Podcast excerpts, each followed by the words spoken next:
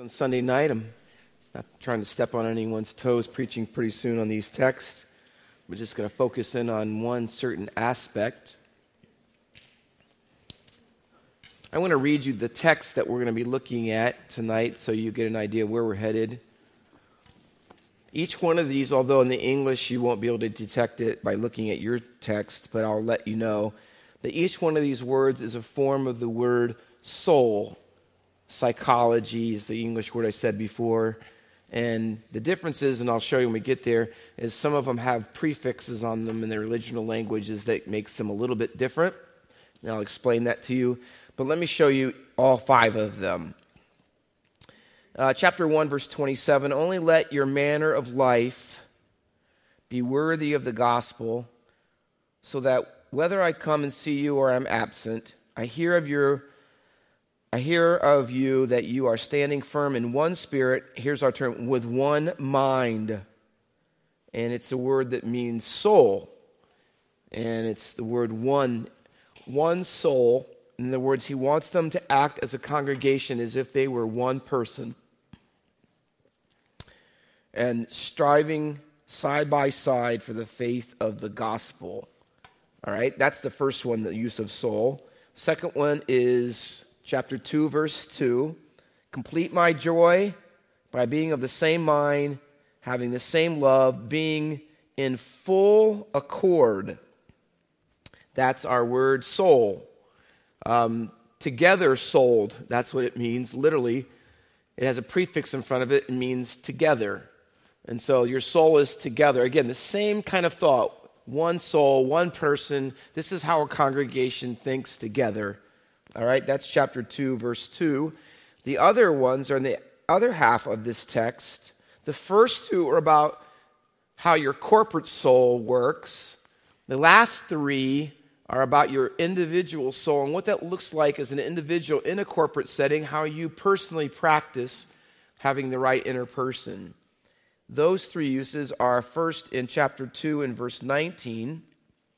I hope in the Lord Jesus to send Timothy to you soon that I might be cheered. And that's the word cheered means happy soul. It's got a prefix on it that means blessed or happy.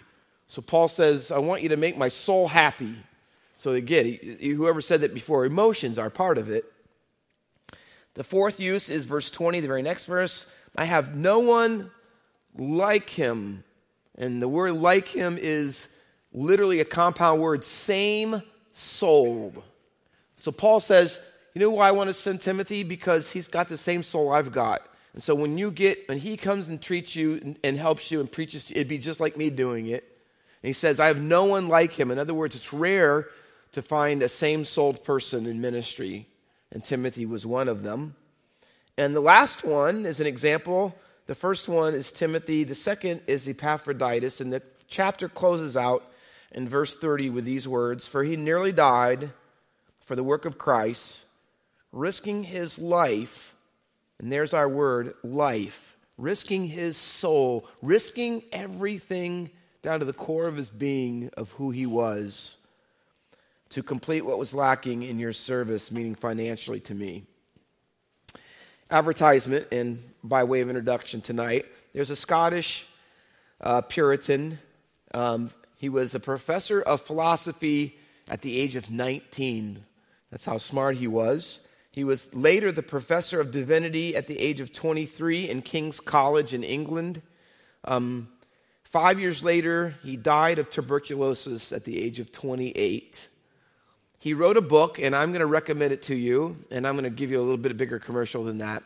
If you're looking to, if you like to read books from the past, I was taught growing up that you read two books in the present, and every third book should be something from the past so you don't forget it. And I like that, and I've done that a lot in my life. I particularly enjoy the Puritans. Um, you have to want to like them, and I have over the years because they have real inner person. They really have the real thing going on inside. Um, Henry Scougal wrote a book that he never intended to be a book. In fact, it wasn't even a book until he died um, because it was never meant to be a book.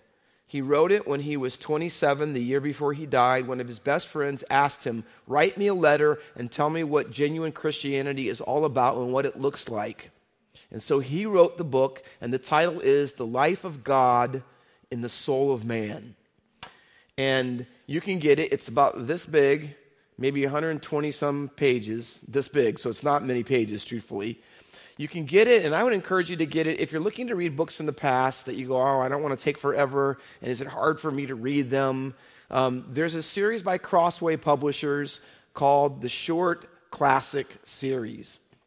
They take some of the most well known, famous books of the past, and they put them in modern English as if you had someone today wrote them and took all the difficult things to take out of them to read and have made them into little classics. They're little teeny books, the same size, about $8 a piece. One of them is the book by Henry Scougal, The Life of God and the Soul of Man. The book was so powerful that the number one preacher in probably American history, George Whitefield, 70 years after Scougal died, said, I didn't know what real Christianity was until I read this little treatise or this little book. He said it's what changed his life. George Whitefield, the great revival preacher. It is a powerful book, and he wrote it to his friend. And in it, he has this quote, and I've memorized it and tried to live by it. And I want to share it with you tonight because I think it hits the target of what we're looking at in these Philippians passages. You're not going to see the impact of it by hearing me or reading it a couple times tonight. I encourage you to write it down. It's on page 62 if you have the copy of the book that I have. And here's what he says The worth and excellency of a soul is measured by the object of its love.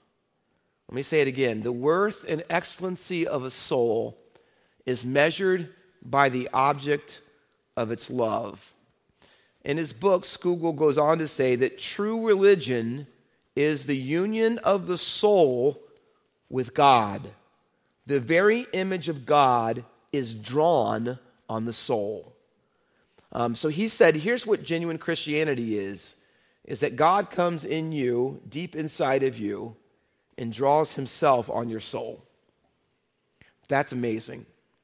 So ask yourself tonight, is that true for me? Has God drawn his life on my soul? Does his image and who he is and what he is like, does it radiate from me? So you read this and I read it, and here's what I ask How worthy and excellent is your soul? According to Scougal. You know how you can measure it? The only way you can properly, according to him, answer that is to ask yourself the question what is really the object of your love? Christian Smith wrote, he's a philosopher, he says, You are what you love. Scougal would agree. He says, That's how you measure the excellency, the worth of your soul. So I want you to see Paul's letter to his friends. Just like Scougal wrote his friend about genuine Christianity, so Paul writes his friends in Philippi, a Roman colony, and he's going to write to them about what genuine, keyword, gospel Christianity looks like. Okay? He's going to tell us what it looks like. Now, gospel, underline it because this will help you if you hear everybody else the remainder of the Sunday night series. Gospel is the key word throughout this text.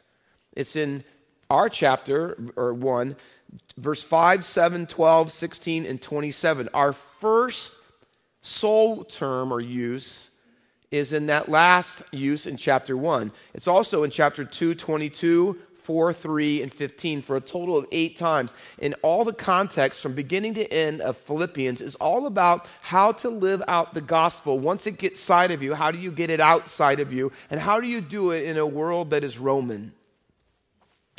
And he's going to help us answer that tonight. So here's our, our, our, you know, what are you like on the inside? How has God drawn his life on your soul? And if that's true on the inside, how is it getting outside of you? How are you living out what's on your deep imprinted soul?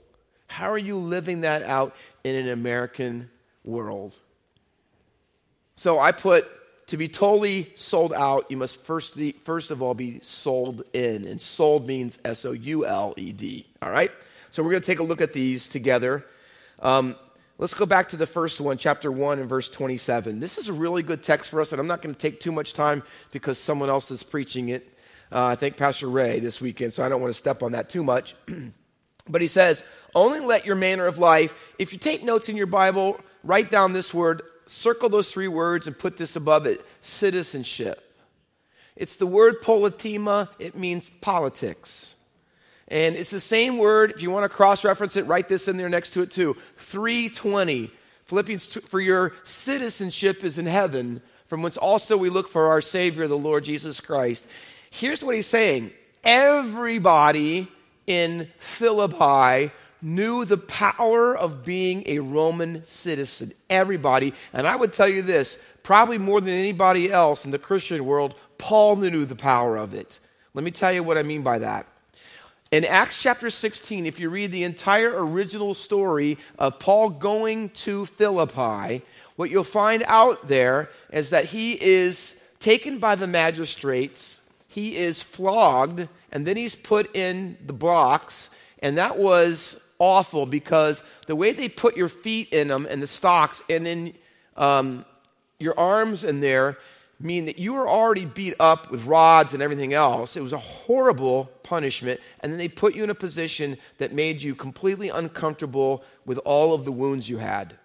That's where they were, and that's how they were. They were in the stocks after being beaten in a Philippi jail, and the jailer was watching them because if anything happened to them, would, he would forfeit his life. So, Here's the thing about it, though. After they've been beaten, God has an earthquake come, opens the doors, they stay in there, and then they minister the gospel to the jailer who says, What must I do to be saved? The famous line. He gets saved, his whole family, and they're all baptized. The very next day, he tells everybody, By the way, I'm a Roman citizen. Now you think, why does that matter? Because if you flog and imprison a Roman citizen without a fair trial, you could be have your head cut off. So imagine the magistrates who didn't know he's a Roman citizen and now have broken the law. All Paul has to do is go back to Rome and report them. They will send soldiers and have them killed. Obviously, that was incredibly frightening. So they come in, and he says, the magistrates say, Open the doors and let them go. And Paul goes, Oh, no, no, no. You did this to me. I want the magistrates to come down, open the doors themselves, and ask me to leave. So he does. Now, watch. A few chapters later, in Acts chapter 22, they, a, a mob is seizing Paul, and they are going to beat him. And he says, Oh, no, you're not going to beat me. I'm a Roman citizen. And you say, well, what's the big deal? One time in Philippi, he doesn't tell you about his citizenship till after he's flogged and imprisoned. He could have, but he did not. The second time, he halts the beating and the imprisonment and doesn't take it and tells them ahead of time that he's a Roman citizen. And the question is, why? Why would one time he did not use his citizenship to keep himself from harm and the other time he did? Why? Because he writes later to these Philippians, and he's been able to tell them, by the way, this is how you use your citizenship. And here's what he's going to tell them because being a Roman isn't first. You know what's first? The gospel. You know why he would say to them, You know why I let them beat me and put me in prison when I didn't have to? Because I wanted you to see what it's like to be like Jesus. I want you to see what it's like to choose to follow in the fellowship of his sufferings. Doesn't he tell them that in chapter 3 and verse 10? That I might know him in the fellowship of his sufferings, being made conformable not to his life, conformable to his death. Here's what Paul says You know how I use my American citizenship? For the gospel, not myself. See, we are not Americans first we are Christians first. You know how important that is? You cannot understand the rest of Philippians until you get that down. You don't even understand, and we can never understand all the things he asks us to do as a church and as individuals with these soul passages if you don't understand that the first thing on your mind is the gospel, that it is our focus. It takes precedent, is the most important thing that we do in this church. And unless we have together as unified a singular purpose and focus that overcomes and overshadows everything else, then we will get bogged down, as they did in chapter 4 with Euodia and Syntyche, about differences and agreements, and a person thinks and this and that and the other, and we will get bogged down, and Satan will have a victory here. You know why? Because every time we're not unified, it hurts the gospel. And so the first thing he wants to tell you about your soul is that we all have to be in agreement together and have act as one person at Faith Baptist Church. And so he says to us, with that in mind, only let your citizenship, what citizenship? Your Roman citizen, but most importantly, your heavenly citizenship, because your heavenly citizenship determines how you'll use your earthly one. Let your citizenship be worthy. See what Scougal said? The worth and excellency of a soul. You want to have a worthy soul? Here's what Paul says. Here's what it looks like. Let it be worthy of the gospel of Christ. That's how you know. When your object of love, Scougal's quote, the object of your love is God and the gospel, oh, then that's the excellency that you can be measured by, he says. I may hear that you are standing firm, he says, and striving side by side. Standing firm is stability, striving is the word agony. They are in opposition. Listen, I'm going to warn us, I, I, say it periodically, and I will continue to do so, that we are headed for trouble as a church in America. It really is only a matter of time. I don't know if it'll be in my lifetime, it may be. But we will agonize to stand for Jesus. It won't be easy. It'll take us all standing together, agonizing and striving. Listen, see the words side by side. It's hand, it reminds me of the marches in the 60s with Martin Luther King and the hand that's the kind of stuff he's talking about that we have a singular focus the gospel living it out and giving it to others he says you know where that starts in your soul so, we're talking about the soul of Faith Baptist Church, the inner working of what this church really finds at its center. You know what it is? The gospel. The gospel is at the center of everything that we do. So, we have a dual citizenship. And I'm afraid today, honestly, to be flat out honest, we care too much about America and the president and who's in the Republicans or Democrats and who's better. Can I tell you that all that stuff is nothing compared to what we're really all about. We are all about the gospel, the gospel of Jesus. That's our focus, not who's in the White House, but who's in God's house. That's what really matters. And Paul would say, let that be your focus. Let that govern everything else that you do in your life. That which makes you the object of your love worthy. Now, if you're taking notes, I want you to note three things. There are three words that are translated life. One of them is ours, which is psuche, life, inner person. Remember, Jesus says, if you save your life, you'll lose it. If you lose your life, those passages in Matthew 16, Mark 8, and, and Luke as well, those life terms, those are psuche. That means your inner person, that core of who you are. But that's not the only way life is translated. There's a word called zoe, and the girl's name, you ever see a girl's name Z O E? That's a Greek rendition of the word that means life. It is the word that is most translated life, and it's the antithesis of death. And it often is translated almost every single time you hear eternal life. That's this word, Zoe. It means life. It's the word we get zoology from. And here's what it means that you have physical life, eternal life. And so most of the time you're talking about some sort of physical life, you're going to use that word. The other word is the word bios, which we get biology from, which also is translated life. And it's this kind of a life. And the woman, maybe she put in her two pennies. Remember that? The widow in Luke 21, 1 through 4. It says, and she gave in all her living, her livelihood, how she makes life, how she gets through life, supports money. That's this word. She gave in all. Remember the lady had the issue of blood for 12 years and she'd gone to the doctors and it spent, she spent all that she had she spent her bios, her living, she was bankrupt. So that's another way of saying life. But the one we're talking about tonight is used over a hundred times in the New Testament. And this is five times are in the Philippians book. And that is the inner person. And so this is what Paul wants us to ask tonight. You can be or look worthy on the outside. But Scougal and Paul are talking about worthy on the inside.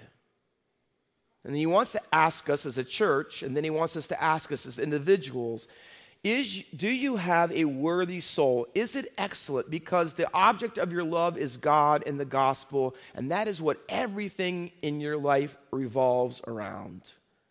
I've told my wife many times with Valentine's coming up, and I've signed many times, I love you second. And I want her to know that I love her, but she doesn't hold the candle to how much I love God. He is the supreme love of my heart, and I love my wife, and I love my wife out of my love for God. And I love my children out of my love for God. I personally believe, and we could argue about it later, that I believe that you, as my church family, are equal to my biological family. Jesus said in Mark 3, as he looked around and people said, Your mom and your brothers and sisters are out here. And he looked around at those at his feet and he said, Oh, these are my mother, my sister, and my brother. Did you know in eternity that the main way that you'll be known is not whether my wife is my wife now or I'm her husband, but we'll be brothers and sisters in Christ. Those other kind of relationships will be dissolved. I believe that tonight you to me are just as close to me, and I would do just anything for you as I would my own family because the strongest relationship that we could ever have is not our physical blood, but the blood of Jesus, and that's what ties us together. Now, you can disagree or not, but I think that the most important thing is God and then his family, which includes all of us. And here's what Paul says that's how I want you to think about the gospel. That's how I want you to think about your soul. I want you to be the kind of people as a congregation that thinks about God and his people and then yourself. Look at chapter 2 and verse 2 for the second congregational use. He says, Complete my joy. No, no, let me start back in verse 1. There are four if statements. Circle the word if because it's in there four times. Here's a little technical, technical stuff, but you got to know it. All those if statements are called first class conditional sentences in the Greek. And what it just means is it's not if, like you and I say if, we go, oh, I don't know if it's true. I don't know if they're going to come. There's uncertainty there. There's no uncertainty in these if statements. These are all, and probably should be translated because or since. So they're actually positive ones. And so let me read it to you. Since there is encouragement in Christ, since there is comfort from love, and since there's participation in the Spirit and affection and sympathy, since there are all of those things, he says, here's what we share together we are a Christian family, we are a congregation, and we have all the same spiritual experiences. Listen, there, there's no difference. I don't have a better spiritual experience. God hasn't given me more of Him than He's given you. He says, We have these spiritual, and based on the common unity that we have from God and what He's done for us in Christ and all that He's given to us, here's how we should act. Complete His joy as the church planter to be of the same mind, same love, and he says, a together soul. So we think the same thing about what matters most.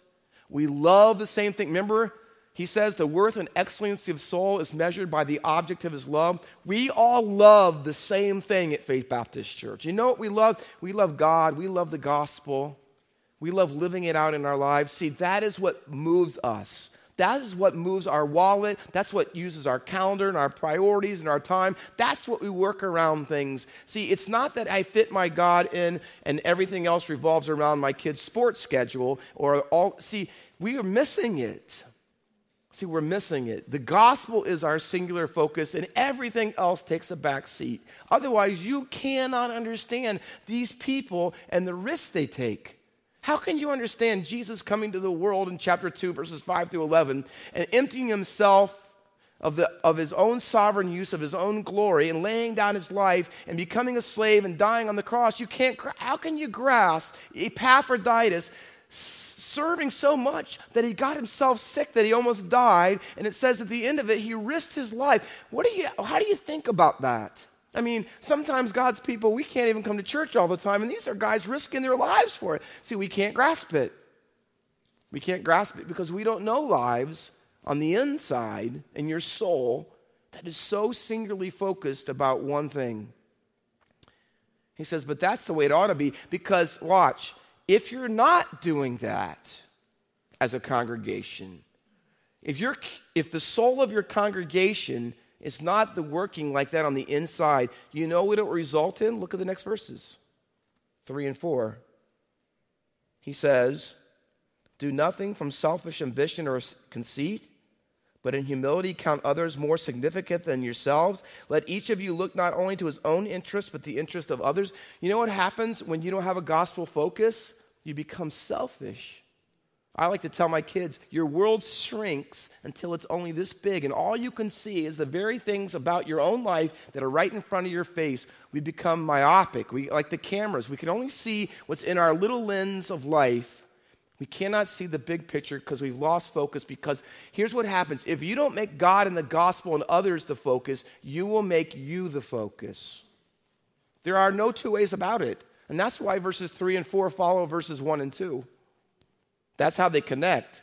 Because you're going to make choices. As a church, we may, is it going to be about me or is it going to be about we? We have to make those choices in our lives. He says that's the soul of a church congregation. Those two verses help us to understand that. Then he says, Well, then, okay, Pastor Walker, that's the kind of church we ought to be. That's how the inner person of our church, that's how people should be together. How does that look for me as an individual living it out? Let's look at those last three. Verse 19. I hoped, I hope in the Lord Jesus to send Timothy to you soon so that I might be cheered by your news of you. Here's what you look like when you are a gospel person. Paul says, You know what I find my happiness? Usuke, my blessed soul. You know what makes my soul happy? Your happiness. Did you see that? You know, watch. He is writing from a prison cell. Do you understand? When you think, you know what makes my soul happy is when I get out of here. When they stop beating me, when they that's not, he said. You know what makes him happy? Is when the people that he loves and minister to does what they're supposed to do for God. See, that's it. What would make you happy? Well, you know, if my boss would, and I would get this, and my kids, if they, you know, that's not the source. You know what makes you happy? Because, listen, your happiness comes from what you love. And if you love all those other things primarily above everything that God, see, then your happiness will pinge and tend, it will be, re, it will be dependent on those things. But if your happiness is wrapped up in the gospel, you know what will make you most happy? When people live it out, when they're sharing it and spreading it that is what will really. Have you ever led someone to Christ? I'm telling you, I wish I, I've done it a number of times in my life. I wish it was more. I'm praying all the time it would be. It is the greatest feeling ever. And I don't do it for my own feelings, but I can tell you this there's a happiness by serving God and others in the gospel that you cannot get anywhere else. And it changes. It changes. See, I don't ha- I can live in this house, have this car, not have this house, not have this car. It doesn't matter. The gospel is what matters. And when you begin to have that to be the sun in the solar system of your soul, when everything around it, see, we want to put our marriage at the center of our solar system. We want to put our job or the money, our retirement, or all these things, our pursuits here. See, those things do not have the gravitational pull to keep all of our things in life in proper orbit. You can't. It, there's only one thing that was ever made to be at the center of the solar system of your soul, and that's God and the gospel. Only He has the weight and the power to keep your life and all the things in it in its proper place and order. And the moment that we get out of that, we lose our focus. And Paul says, You know what makes me happy in my soul? When I hear churches like you are doing right in their souls. And then Timothy and Epaphroditus show us how that works. Verse 20 For I have no one like him Iso Sukan. Iso. Remember isosceles triangle? What's an isosceles triangle? I'm terrible at math, but I know what this is. What is it? All three sides are equal, the same. Iso. Here's what he says Iko Sukan. Timothy has the same soul as me. And here's what he says, and that's rare because there's no one like him. See, I chose to send him to the Philippians. You know why? Because when he gets there, he will represent me perfectly. Why? Because Paul and Timothy were the same inside. That's what discipleship is. You know why you ought to be in a small group? You know why you ought to be in a D group? Isosukon gospel psychology. We are trying to train people at Faith Baptist Church to have the same soul as Jesus, to have the same soul as Paul and people like that. He spent and invested his life, and you can read who Paul's disciples were by name Epaphroditus, Timothy, Titus, and a number of other ones that he invested his life so that they could have the same soul as he did you ought to join one this year. Make it your goal in 2023 to be in a small group or a D group if you're not or both. Because what we look for at Faith Baptist Church and what will keep our church going for generations to have the same congregational soul as individual souls who have the same thing going on inside. What does it look like when you have it? Keep reading. Who will be genuinely concerned for your welfare genuinely concerned is a Greek word that same used in 2 Corinthians 11 28. And Paul goes through this long list of war stories. I was beaten, I was in shipwrecked, I was stoned, I was left for dead, and all flogged. He was beaten so many times. He was had at least 250 stripes on his back, which he, literally, you don't understand. If Paul took his shirt off, it would make you toss your cookies. I mean, he was mangled, really, everywhere. Um, no wonder it says he had to write it with his hand at the end of Galatians because he probably couldn't see well. He had been so beat up so many times. I'm surprised he could get around to walk to all the places that he did. Ship all the things that he went through. And then he says at the end, and upon me every day the daily pressure of the concern for all the churches. And the word is anxiety. And it doesn't mean sinful anxiety, it means deep, deep concern. Anxiety is only sinful in the context where it's controlling you. But you can have deep concerns. Can I tell you this? That is what same souledness look like. A deep a people who have a deep concern about what goes on with the gospel at Faith Baptist Church.